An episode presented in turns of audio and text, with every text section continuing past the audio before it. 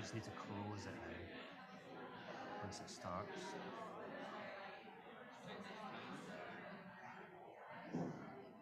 That's great. So it should just come up now, that's fine. So we just close that. So that's it live now. So if we go to there, the cameras are not working for some reason, but try and add that camera in.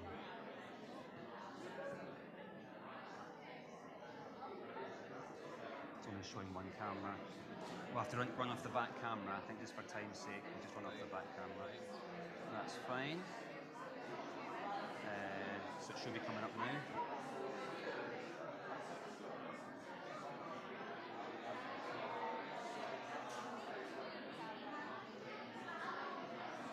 Oh, need to share screen. There we go.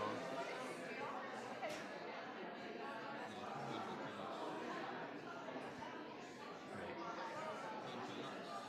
Yeah, it's the wrong camera. No, that's the wrong one. Yeah, it's not. No, that's that's earlier on. That's. Ah, I think we just need to keep going. It should come up. Thanks for your patience, folks. So, well done, folks. Well done, young people, for waiting. Technology, technology works great. Some, in fact, it's been brilliant for months and months and months. Let me see. I think we've got it. Yeah, we've got it live again. There we go. It's working. Yeah, fixed it. Oh dear. There we go. Great. So I got a fantastic T-shirt, fantastic Colin the Caterpillar, which we did begin at breakfast time, uh, which has just got to be done. You know, it's got to be done. The question, though, we have to ask is, what are why are we celebrating dads? What are dads good for? I notice there's a nervousness when I ask that question. Maybe rephrase the question what are dads most well known for? There's a better question. What are dads most well known for, Isaac? Fun. Ah, there you go. You notice my children's hands weren't up there for that. What are dads best known for? Building. So they're good at building things, making things. Ailey Rose. Cuddles. Naomi. Love.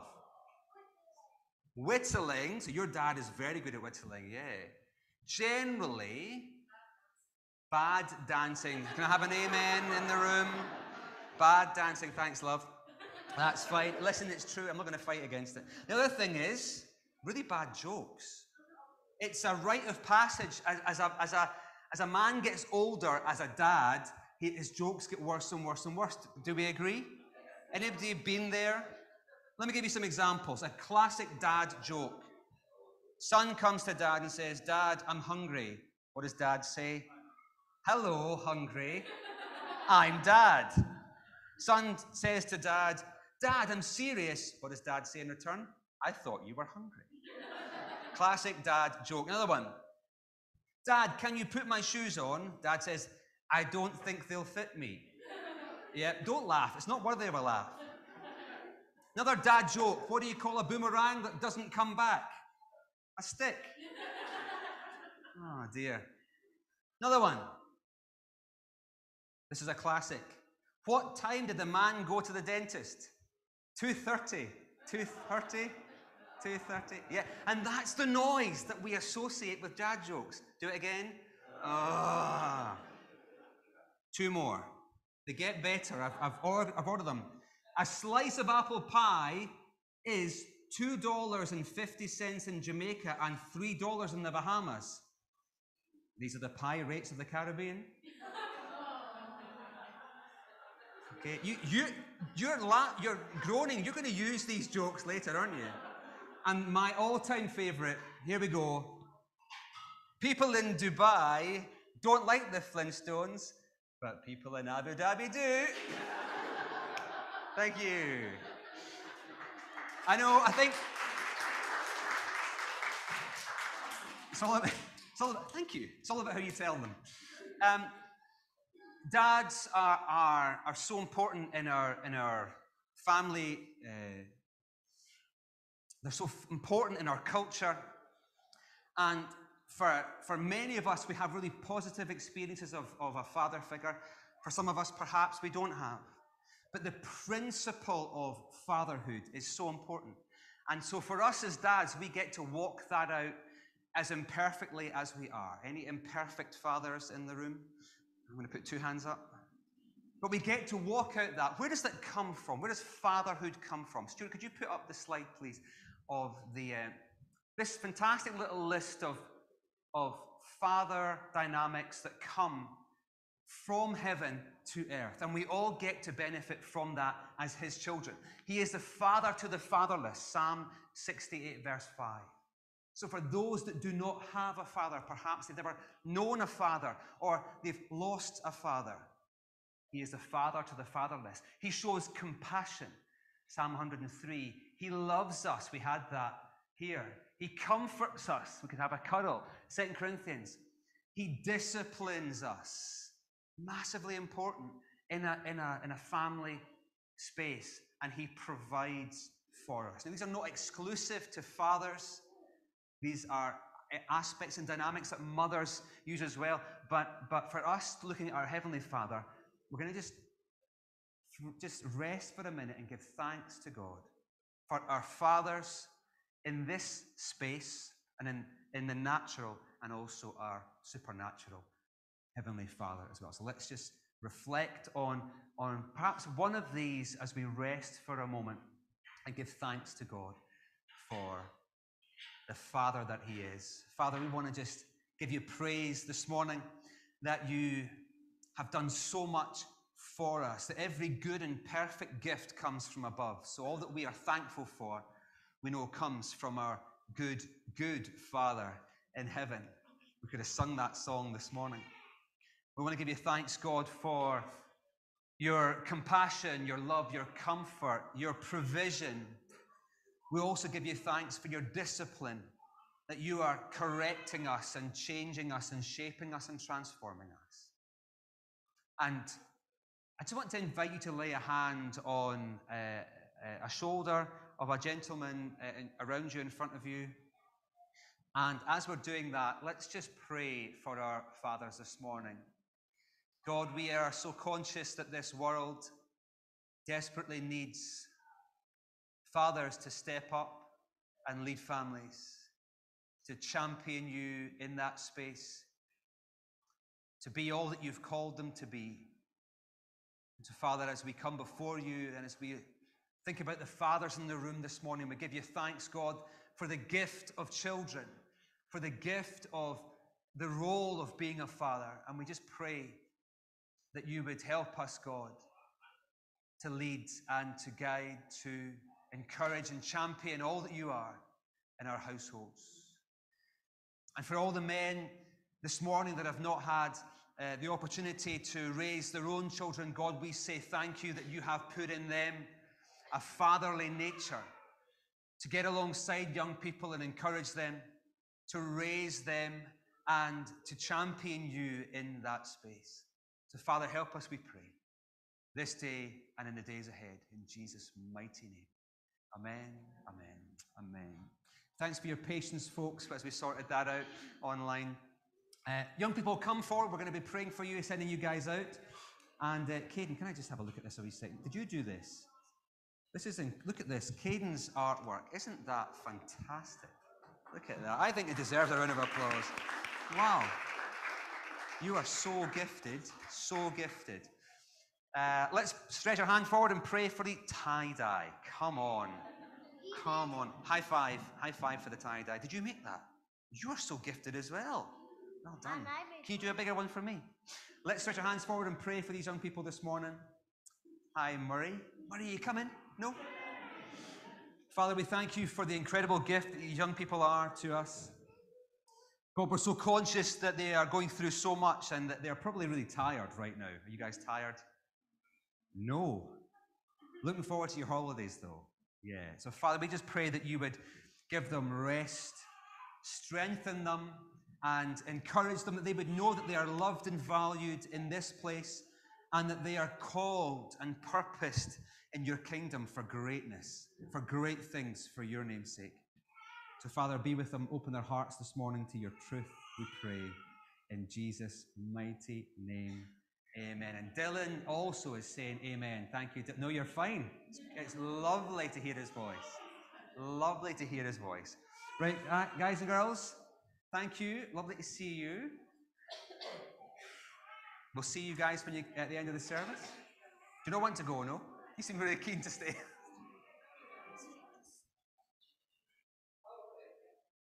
Right? Yeah, you, need to go back into a new one.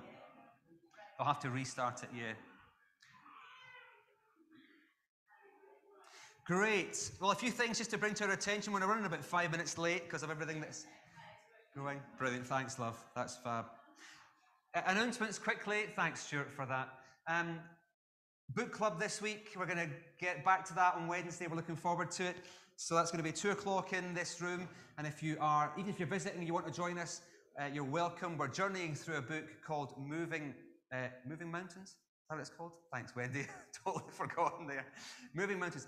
12 testimonies of faith from people through the 17, 18, 1900s. I think it was the late 1700s it started in. Incredible. People that have been through so much but held to God through it all. They didn't have, there's this kind of unhelpful picture that when you come to know the Lord, you just float through life and nothing touches you. And actually, that is not how things are. Anybody else had a bit of a journey even since they knew the Lord? That's just life. But God is with us through it all. And, and He is good and He holds us and upholds us through it all.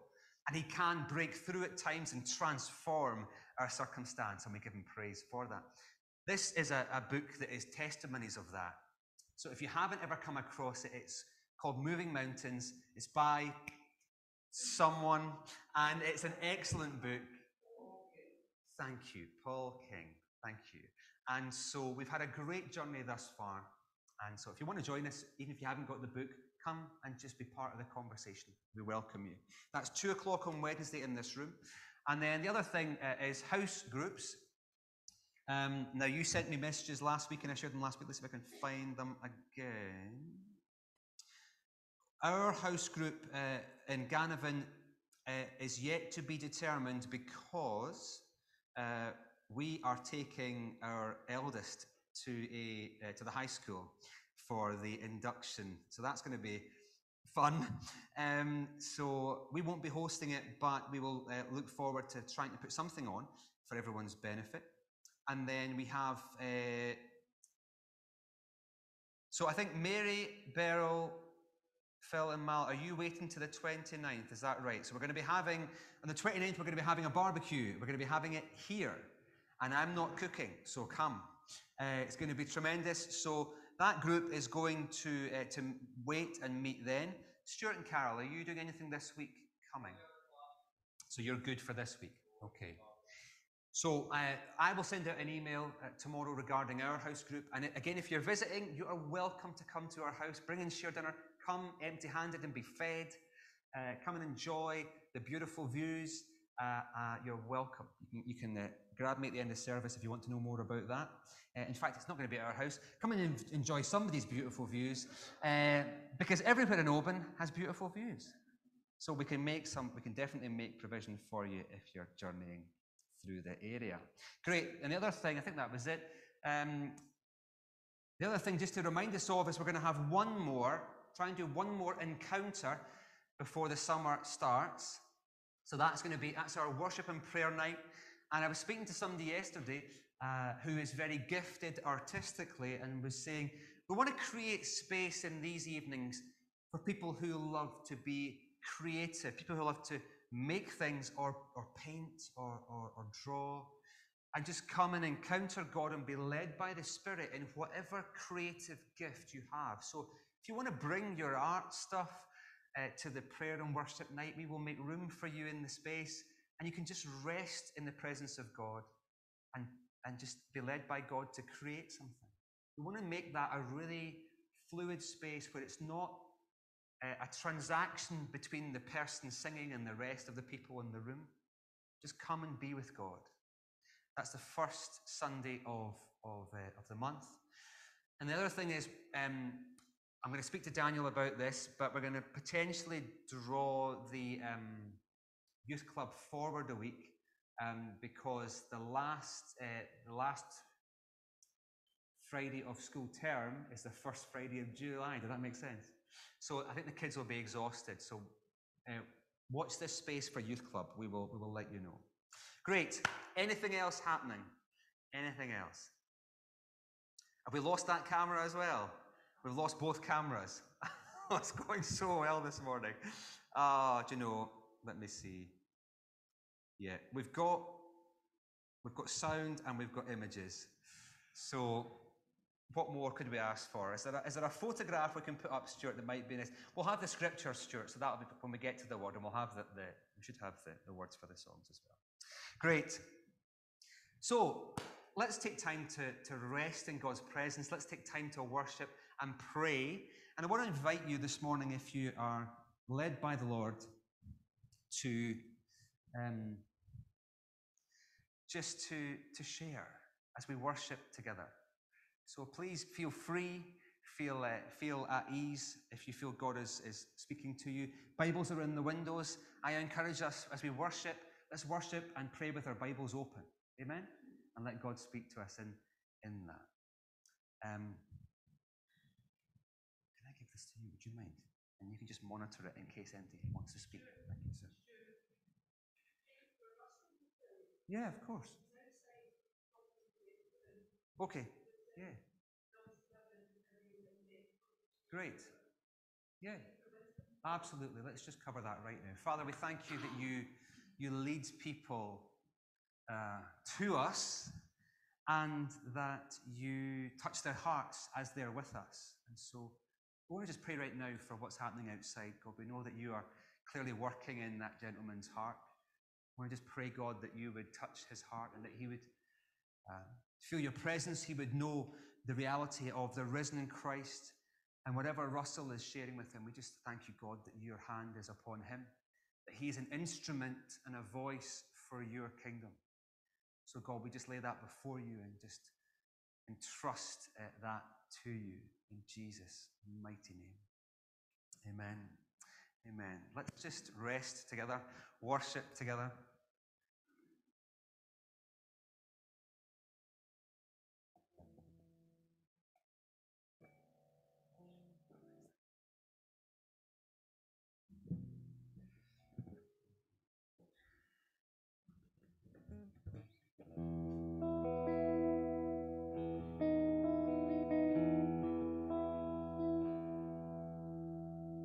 Father, we just thank you for the chance to worship you in freedom. We just thank you, God, that there is nothing hindering us this morning from coming boldly before the throne of grace. The only thing that gets in the way of that is, is us. So, Father, I just pray that you would help us now just to relax and rest and to trust in the goodness of God, trust in the access bought by the death, burial, and resurrection of Jesus Christ, and also trust in the leading of your Spirit.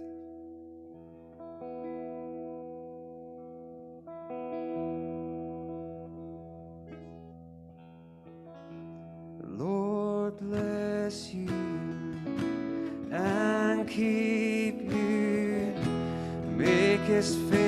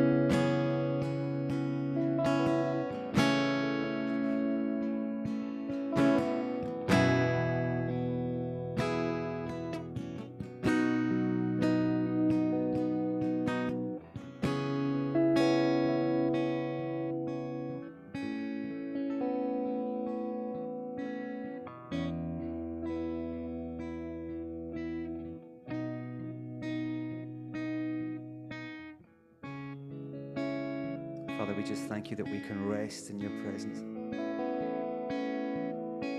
And that you can do something significant in this moment in our lives. For those of us this morning that are needing to be freed from something, there is freedom in the presence of God and the power of God. So, Father, we thank you that you are bringing freedom to us.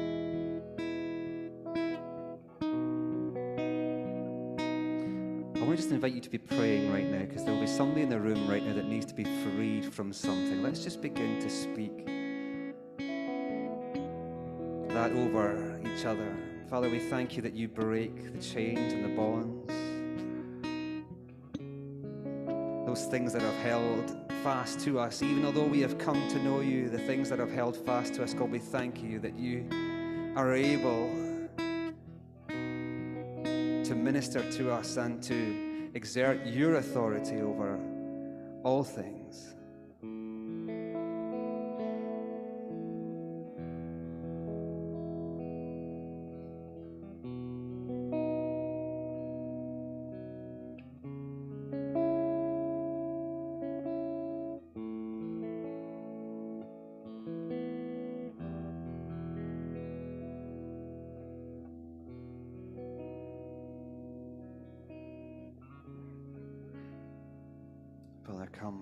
Holy Spirit and touch our lives. Psalm 73, verse 26. My flesh and my heart may fail, but God is the strength of my heart, my portion forever.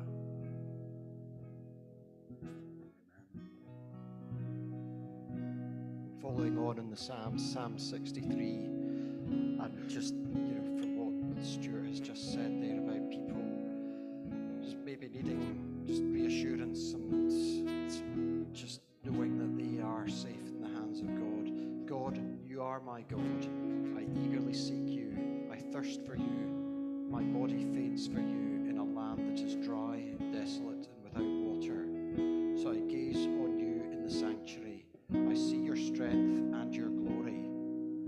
lips will glorify you because your faithful love is better than life. So I will bless you as long as I live. At your name I will lift up my hands. You, t- you satisfy me as with rich food. My mouth will praise you with joyful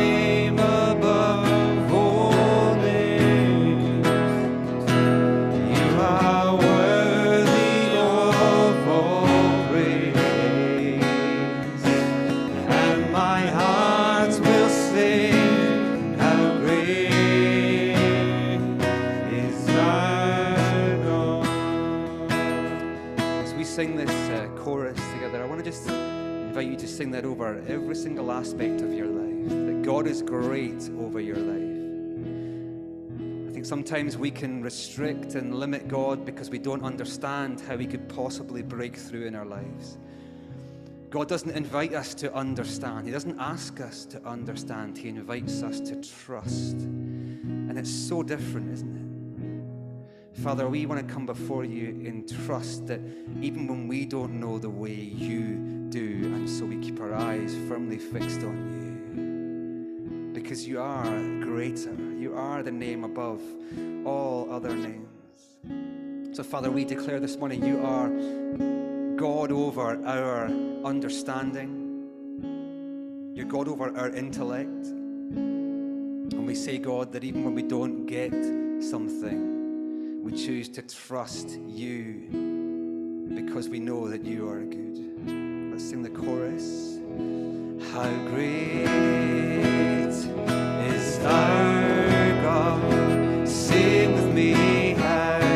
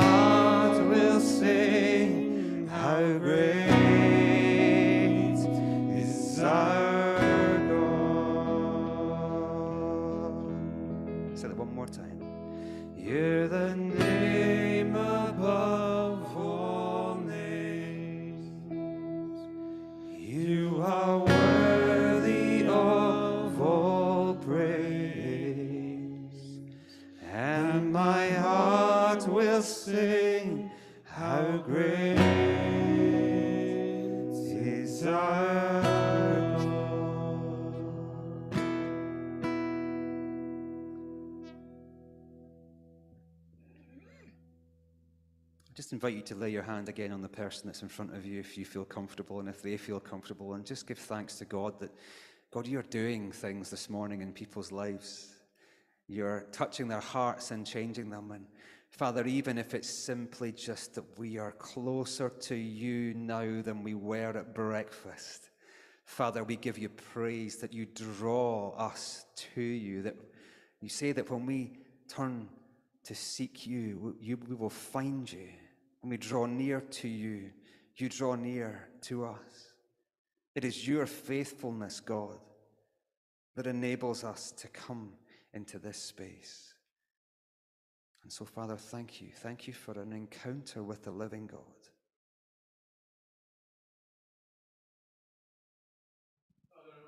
Thank you, Jesus.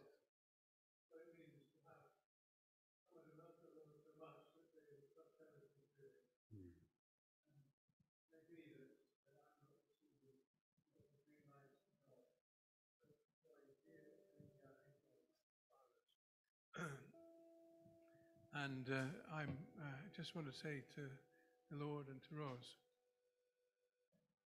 in our kind of lifestyle, it just gets uh, complicated, and uh, it's, it's it's easy to see the pitfalls if you've got your eyes shut. I mean, it's not easy to see the pitfalls if, if you've got shut, your eyes shut. And uh, maybe it's not the right place, but it's a long time after Mother's Day, so I thought I'd have it now. Uh, uh, and bless you, Father. Thank you. Thank you, Ian.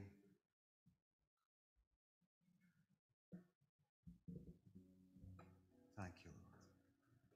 Father, we thank you for your grace on our lives. We thank you, God, that you are holding us up even in challenging times.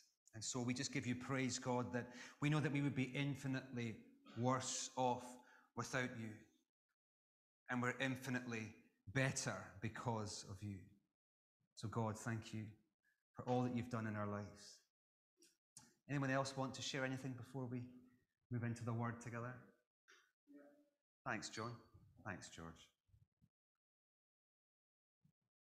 Um, I just want to say thank you to uh, everybody that um, has been praying for me and for uh, sending cards and uh, visiting me and generally supporting me through um, my uh, heart attack and uh, my um, angiogram and angioplasty. I really do appreciate it. Thank you very much indeed. Amen. Thank you, John. It's great to see you. Can I this just morning, have a looking quick- very well. Sorry, Russell. Yeah, go for it. Uh, just that guy that was in here, that Israeli guy. I just wanted to see if we could all join in prayer for him. That Yeah, he let's. You, you, we, we prayed while you were out, but let's pray Oh, again. Go for it. Yeah, just Yeah. if you want to share a prayer, Russell. Yeah, Thank you. yeah, Without yeah. obviously without giving any details, but just let's just Yeah, lay yeah. before the Lord. Yeah, Father, I just lift up um, Joel that was in here today, Lord. I just put, lift him up before your throne. I just ask that you would reveal yourself and reveal the true Messiah to him because that's what he's seeking. And uh, Lord, I just ask that any religious lies that he's heard over the years just be broken in Jesus' name. And just ask for your healing in, in his heart, Lord, and just continue to bring people across his path today that will share the gospel with him because he knows a lot of it, but let it just sink deep into his heart and bear fruit for your kingdom, your glory. Amen. Amen. That's exciting, isn't it? Somebody wanting to know answers and coming through the door. Praise God. And we pray that we would be a church that welcomes everyone through our door who is seeking to know the truth. And so, I mean, that is the heartbeat of why we exist to proclaim God's truth to, to the world. That is, that is what we're called to do. So let's be continuing to pray for that gentleman in the days ahead. He's on a journey. Who's been on a journey? With before you came to know the Lord, we were all on a journey, and and we needed somebody to get alongside us. Uh, in fact, more than one person often to get alongside us and just season our our life with truth. Give gentle but truthful answers to the questions that they raise. So praise God for that opportunity. We do pray that he was touched this morning um, by, by the presence of God in our company. So we're going to just journey through the word together. If you've got a Bible, I want you to grab it and open it. If you've got a Bible, let's just hear, just do this for me. Let's just hear that noise because it's a it's a dying reality, I think, in, in churches because people bring their phones. If you've got a phone, that's absolutely fine. It's absolutely fine. If you've got a phone, just do this. It's not the same, is it? Can't hear it. But uh, there's something about having a Bible and just hearing that, hearing that rustle of paper. So brilliant. Um, we've started doing uh, the Lectio uh, app uh, for families. As, as a family, we've been looking at doing that. So we're doing that in the morning before the kids go to school. And we thought, well, they love their iPads, so we'll do the morning on their iPads, so they're, they're you know, enjoying the technology. But I said to Helen, we have to also make sure that they're getting into a real Bible because they have to know where the book of Amos is. Now, I've opened it before we got there because I don't want the cold sweats of trying to find it uh, under pressure. um, but it is that it's so important for us to know the word and to know uh, the, the word in our hands, turn to it. So great. Last week, oh, so for those of you that are visiting, we've been on a journey for a year and a half now, and we're going from the start of the Bible chronologically right through to the end. And so that's over a three year period. And there was a reading plan put out at the start of that time, and we invited everyone to join us on that. And, uh, and so we have been journeying through. We got through David, Solomon, we skipped over Elijah and Elisha, and I'm so sorry. We'll come back to them um, at some point. Maybe when we get to the New Testament, we'll look at uh, John the Baptist and draw in Elijah there, possibly. But we looked at Jonah last week, and we tried to bring not the big fish or the whale, but try and bring the main thrust of what Jonah's message, the book, was trying to convey. What we know from last week from Jonah is that he was uh, the reluctant prophet, and reluctant in, in a few ways. Reluctant because he, he didn't want to, to go where God had sent him, and reluctant because he didn't want to share what God told him to share. Can anyone else relate to that? I can. That nervousness sometimes to go to a place to share a word that you don't want to share. And, and I think Jonah's a great example of ultimately what we can all be like sometimes. Jonah was reluctant, and we said it was fair enough. He gets a hard time, Jonah, and some of it is absolutely justified. But in other regards, Jonah was told to go to one of the fiercest peoples of the day, a people who had uh, habitually attacked uh, and, and threatened God's people and who had a habit of impaling their enemies. Now, how do you feel if God says, Right, on you go, go and shut their door? You're thinking, No thanks.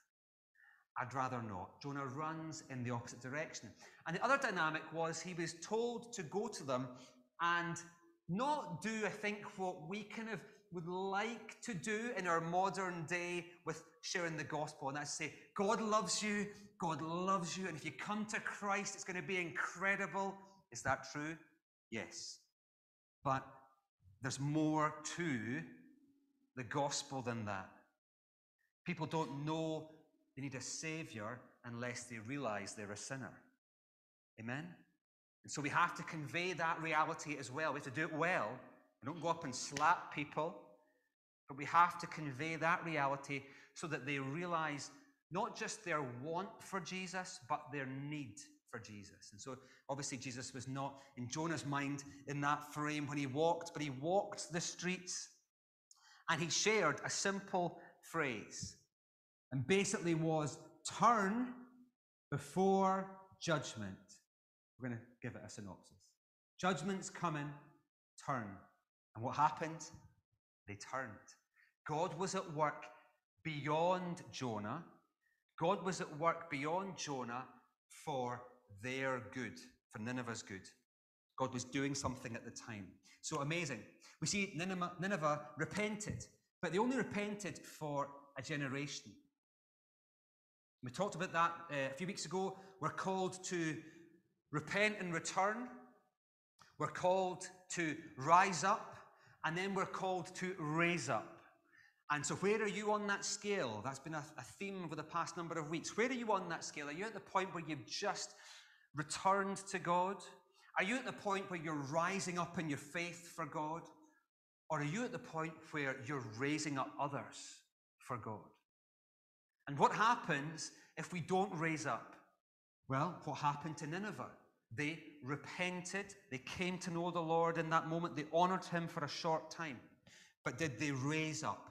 No. And after generation that passed, they returned to their to their, their ways, their sinful ways. Interesting though, as you look at the timeline, you see that there's a period of quiet that happens after Jonah. And it's documented uh, and we see as we look at Amos, there was a season of peace. The Assyrians were not a threat for a season. How is that? Because Jonah went and shared that message.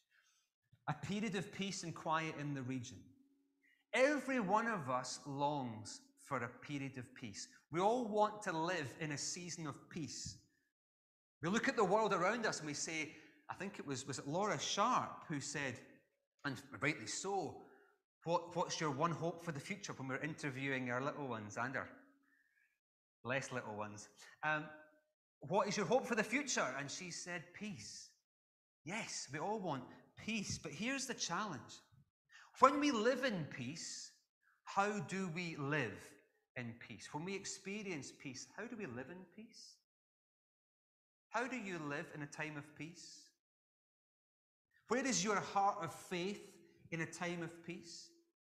What is the danger of perpetually living in peace in this time?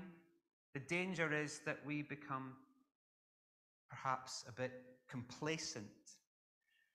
What we'll see uh, when we look at the people of Israel is that in their season of peace, and it was a short window of peace, they began to serve themselves. They settled. They didn't see the need for God anymore, so they began to settle. Then they strayed.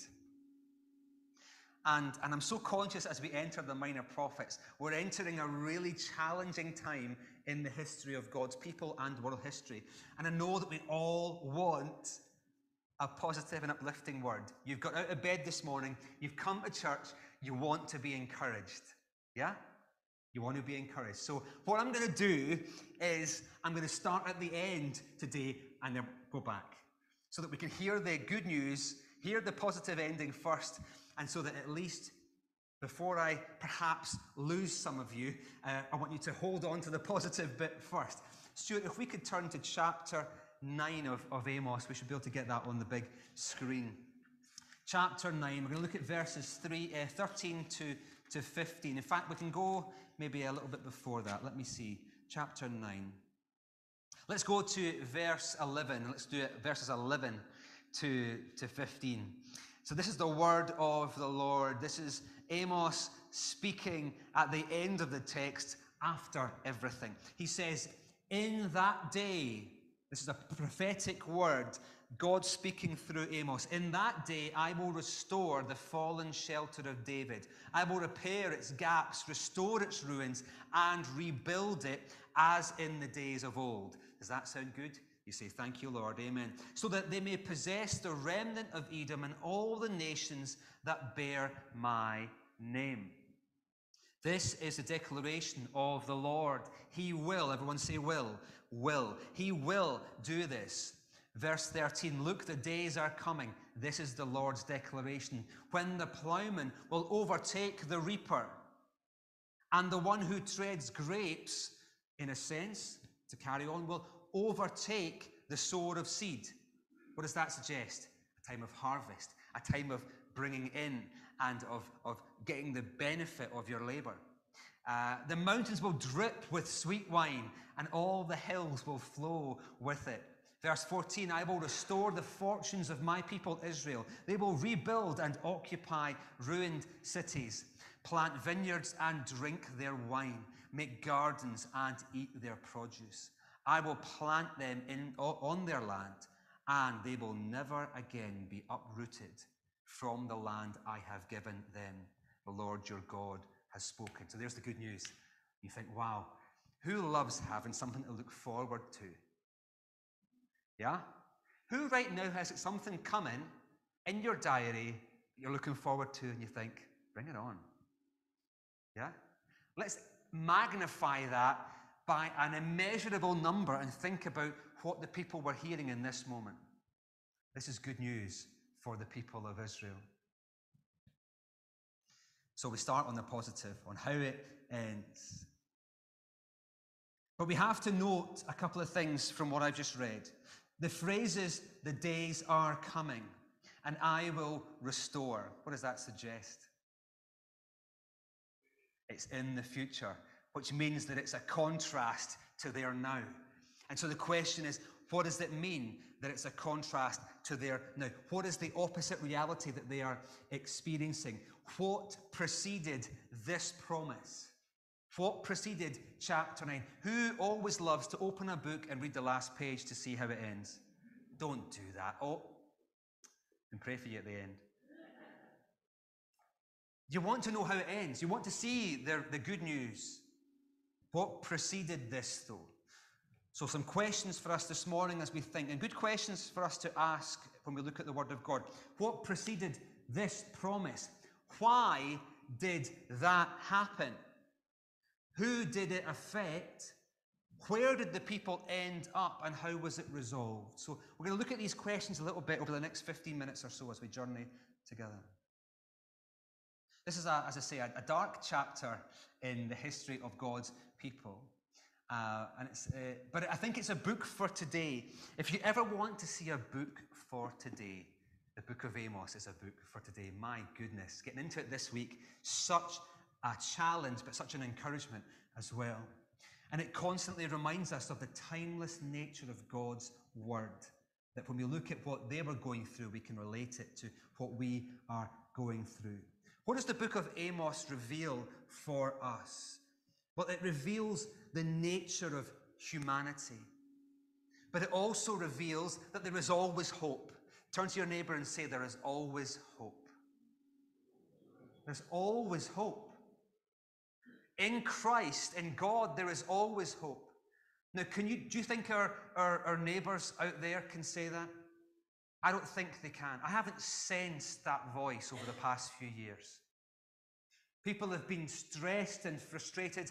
Have they turned to you and said, Don't worry, there's always hope? Have you heard that in the world? I haven't heard it. I haven't heard it. But in Christ and in God, there is always, always hope. So, what preceded this promise of abundance? What preceded this? Well, we know that obviously it was a time of challenge. There was severe judgment that fell upon the people. Many things preceded the judgment that fell upon the people. Now we know that from this time there are generations of, of turmoil. But what we say, what we see from Amos and what is said was that this was a period of peace. Partly, I think we could argue because Nineveh had fallen to its knees, the Assyrians had settled down, and there was no longer that threat. What did God promise King Asa when the nation repented? What did he say? You will have peace on every side. And so we have this period of peace again. And what we find in the period of peace is that the nation is run quite well in that you have economic prosperity. And in that, Israel starts to get a lot of trades going, a lot of alliances going. We touched on that last week and how that can be a problem as well. And it got me thinking about modern day. We look at our government, we won't go into anything in depth, but would you have a sense of frustration at the way the nations are run? Would that be fair? We're in church, so we'll phrase it carefully. We have a sense of frustration. But here's the question What is the solution to the way the nations are being run? I think quite often people will say, well, you know, we're needing real economic prosperity. We're needing to get trade going. We're needing to build alliances among the nations. I think that's probably a voice that would be quite common. Question Is that the goal? Is the ultimate that Scotland and the UK are strong in their economic status and that we have alliances with our neighbours? Is that the goal? I think that is the, what, the picture that the world would create of a utopia is financial strength and peace with our, our neighbours. But here's a question What's missing in that? Who's missing in that? God. Jesus Christ. The honouring of the one who came and died for my sin, for our sin. So, what looked like prosperity in this time in Israel's history was actually very much like today. It became a godless prosperity, it was material wealth and an increase of it. And it was seen primarily in the possession or, or in possessions and in property. Again, how does the world view a time of success? Material wealth, possessions, property, and in this case, in the time of, of Amos, second homes. That became a big thing, apparently. Second homes. But at what expense? At what expense? It's always the same. The rich became much richer, and the poor became much poorer. What you find often in these times is that the middle class just disappears, and you have a minority of rich people and a majority of, of poor. I think we're potentially heading that direction again. Nothing new under the sun. What happens when people get caught up in that momentum of a, a nation that's pursuing wealth and possessions and property? What happens to people? Quite often, they take on more than they can handle. They bite off more than they can chew. Anybody else use that phrase? Don't know where that phrase came from. They bite off more than they can chew, and what happens in that is people start to fall into debt. Again, is that a reality for now? Absolutely. People are falling into debt, partly because of inequality, but partly because people are chasing after what. Why is it the Joneses? Why is it always the Joneses? They chase after what the Joneses have and they overstretch themselves. What was the biblical structure for when you fell into debt and you couldn't repay it? What was the biblical structure? Well, that, that was the absolute grace. But what was the biblical structure? Slavery. And I know we think, oh, sharp of breath, but biblical slavery was not like modern day slavery. It basically was if I owed Daniel something that I couldn't repay, was it just a case that we just washed our hands of it and I walked away? Who loses out there? Poor Daniel. Daniel has been robbed. I have robbed Daniel. I haven't robbed Daniel. Not that he knows. no, no. So, what would be the solution? I would say, Daniel, I cannot pay you with anything I have, so I have to give you myself. So I will come and I will serve you for an agreed period of time until my debt has been repaid. I think that's justice. I think that's fair. When understood properly, because otherwise Daniel is robbed and I get to walk off and do it again. And it creates a culture of, well, there's no consequence. So, biblically, when done well, it was I give myself to Daniel for an agreed period of time. Daniel is required to look after me in that place. And then at the end of our agreed period of time where I have served Daniel and repaid my debt, I am freed. What happens so often in Israel and has happened throughout the world is that that system was abused.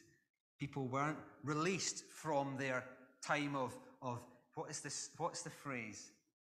Servitude is in. It's something to do with. It sounds like teeth. Is it indentured? Indentured servitude. So people were not released from that. They were kept in that, and they were forcibly kept poor. So that's what you find happening in this time. So you have rich people getting richer, poor people getting poorer. And then what you get is people drifting from God. As they get comfortable, they drift from God. And they let go of justice and they oppress the poor. So, so yeah, it looks good on the surface, a time of peace and prosperity, but the reality was very different. And even after all that God had done for them, they washed their hands of Him, the two greatest commandments Chapter 2, verses 9 through 12. I think we've got that, Stuart. We could put it up if you've got it there. If you don't, then no problem. Chapter 2 of Amos, uh, verses 9 to 12 says, I've gone back to Joel. That's not going to help. Let's stay at Amos. Chapter 2, verses 9 to 12. Uh, I destroyed the Amorite as Israel advanced. His height was like the cedars, and he was sturdy oak. I destroyed the fruit uh, I brought you, so let's go to verse 10.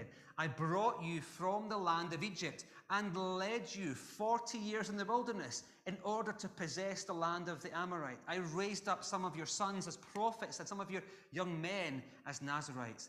Is it not the case, Israelites? This is the Lord's declaration. God's saying, after all I've done for you, you're in this land, you're getting the benefit and the fruit of this land but you've washed your hands of me. You've let go of loving God with your heart, soul, mind, and strength, and you aren't loving your neighbor either. So that's where they were. So what happens? God raises up someone to speak. Enter Amos. 1 verse 1. The words of Amos, who was one of the sheep breeders from Tekoa. What he saw regarding Israel in the days of King Uzziah of Judah and Jeroboam son of uh, Jehoash, king of Israel, two years before the earthquake.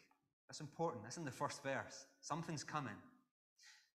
Jeroboam was widely acknowledged as one of the worst, uh, go- most godless, most godless, least godly kings at the time uh, throughout the history uh, of, of, of the people.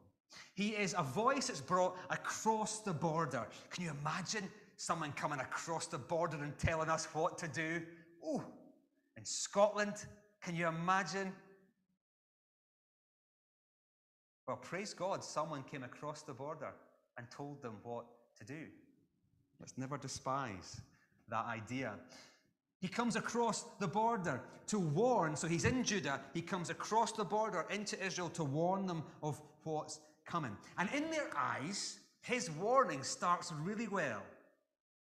He declares judgment on Damascus, those folk far away, Damascus. And then he goes from Damascus to those people in Gaza. God's going to judge them. And then what does he say after that? Well, he goes to Tyre and Edom and the Ammonites and then Moab. And then what does he say? He says, God's going to even judge where I'm from, the people in Judah. And they're all like, Come on, God, judge all those folks, rightly so. Do you see what they've been doing? But here's where it unravels. Here's where it goes wrong in their eyes. He then says, God's going to judge you as well. God is bringing judgment on you. Why? Well, chapter 2, verses 6 through to 8 says, The Lord says, I will not relent from punishing Israel. You can imagine the tumbleweed in that moment rolling across the ground. They're like, Did he just say Israel?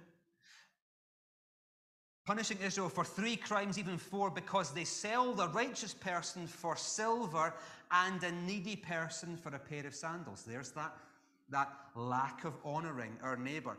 The slavery that is not biblical slavery or biblical servitude, if that if you feel more comfortable hearing that word, I understand because of the connotations of our modern day. They trample the heads of the poor on the dust of the ground. They obstruct the path of the needy.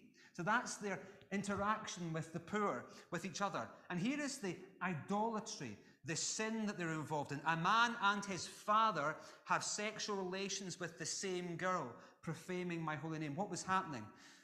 They brought in worship of all the gods. Let's go back to the Tower of Babel, of Babel, where God took out a portion for himself, which became Israel. The rest of the nations were handed over to their own desires ultimately to the authorities that would take over the false gods, as, as uh, Psalm 106, Deuteronomy 32 suggest and imply were angelic at the time. And they, and they start to get involved in, in idolatry. The main vehicle for worship uh, at the time in the, in the false religions was going to a temple and sleeping with a cult prostitute because that was their vehicle for worship, and they believed that it was going to bring blessing upon them, blessing upon their family, fertility, and here's a thing for our modern day that was going to solve the world's problems, save the world. That was going to be, in a natural sense, it was going to bless the world. This pursuit of the earth and its fertility over pursuing the God of heaven. So there's all this stuff going on. They stretch out beside every altar on garments taken as collateral. So they're, they're in essence stealing. And in the house of their God, they drink wine obtained through fines. So you have all this incredible stuff going on, and it has to be addressed. Who's got a friend that gives you the slap and the cuddle? Everyone needs a friend that will give them a slap and a cuddle. We just love getting the cuddle, don't we? But sometimes we need someone in our lives that can say, Stuart, Stuart, let's not name names. Stuart, get back on track. Stuart, come on. You're straying. You're losing it. What's God's response? Well, what's going to come because of this reality. Why did it happen? Why did these things ever happen? Because all of us have a weakness. Now, you know what your weakness is, and that's between you and God. But everyone's got a weakness, and for these people, it might have been what is it? Uh, the, the pursuit of uh, money, sex, and power. Caught up in all those things, pursuing those things. What's God's response? Well, He does what God does. And this is again where we can say, Thank you, Lord. Because God is good. Amen? God is good all the time.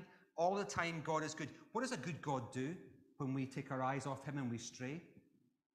Does He send a bolt of lightning or fire from the heavens? What does He do? He warns. He sends someone along their path to warn them. We get warnings in chapter 3. Uh, don't worry about putting them up, Stuart, just for time's sake.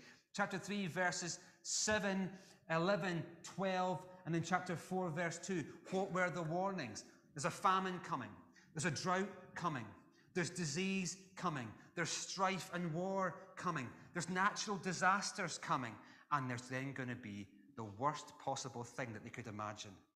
In the land that they are loving life in, suiting themselves, with their eye off of God and on to their own needs and their own wants, God says, I'm going to kick you out. That blessing that you got, you're losing. Exile is coming. God, like Jonah to Nineveh, God loved them enough to warn them. For God so loved the world. How did he love them?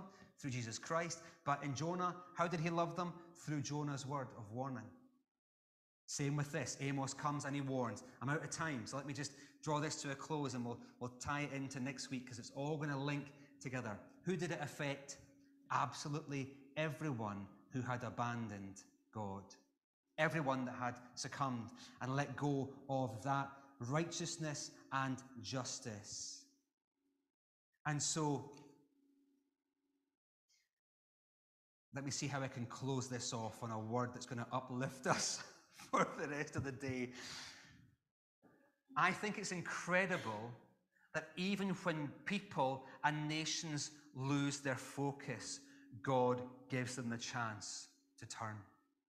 He loves them enough to warn them. When we look at our nation, what is the solution for our nation?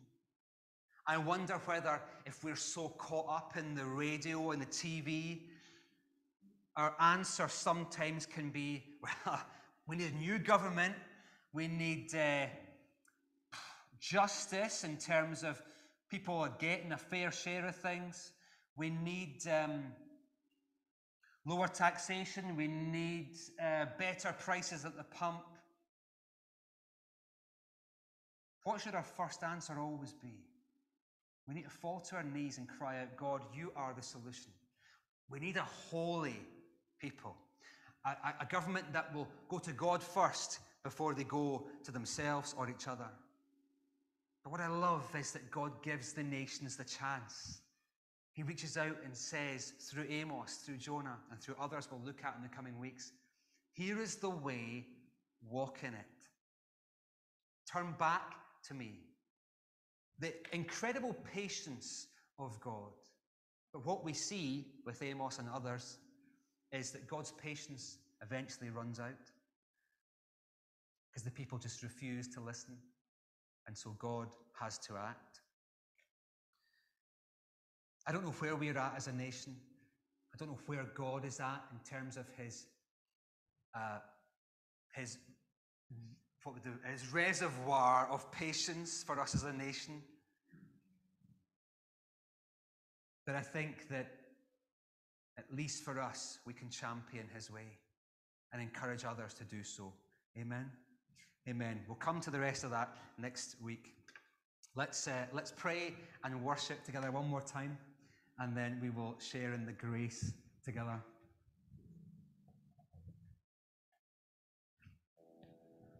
This, uh, this closing song is um, a song that we know well, and I- I've chosen it because of its first line,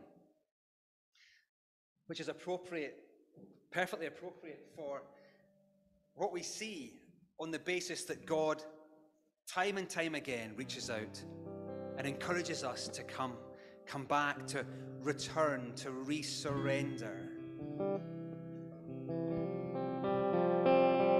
And I think it's the American spelling. Any Americans in this morning?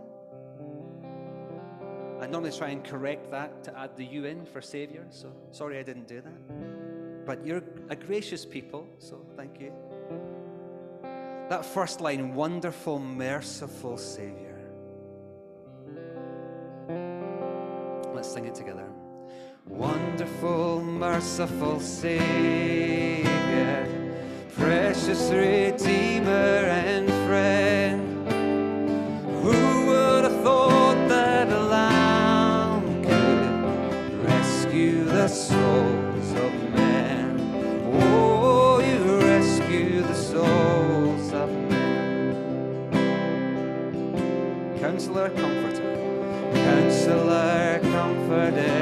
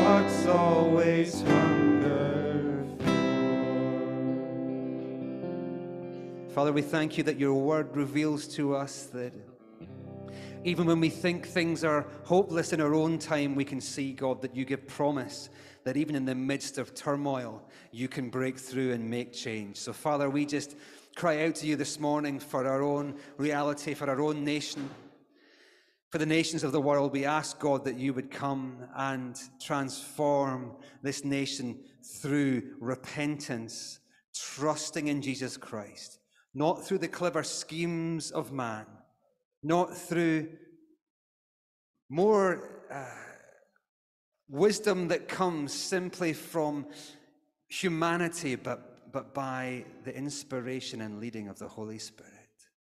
Father, we lay our lives afresh before you and say, God, lead us on in the days ahead. In Jesus' mighty name. Amen. Amen. Welcome back, folks. That's your fine. Please take over. I don't know if the cameras are working online. So if you're online this morning, you've had the benefit of the scripture, the benefit of the lyrics, but you won't get the benefit of this. But we have all our young people back with beautiful pictures and paintings framed. So can I get a microphone for you, Katrina? Thank you, George. If you give it to Katrina. Thank you, sir. Thanks so much, George. Thank you. So week five with the young people is Blessing the Community Week. And we used to go to North Argyll Care Home, but because of the COVID and things like that, we've not been able to go back. We used to do a little service for them every month. So what we decided to do was um, a couple of weeks ago, the young people did, they painted all these pictures for the people at um, North Argyll Care Home. So we're going to take them to them. And they've all got Bible verses which they chose to put on them and their names on them. And they're all of kind of local places. So Naomi, can you remember yours was what's your, can you tell people what yours was of? There was a sheep in the castle. That's really good. Does anybody else want to share what theirs was about? A mountain, mountains in the sunset. Great. They're all Argyll and Bute kind of. And do, Katie, do you want to share what yours is? Because it's not linked. Mine's a Highland cow. Fantastic. So yes, they did, re- they did really well. So yes, we're going to take them up to them. So I just thought I'd share them with you. Thank you, Katrina. Absolutely.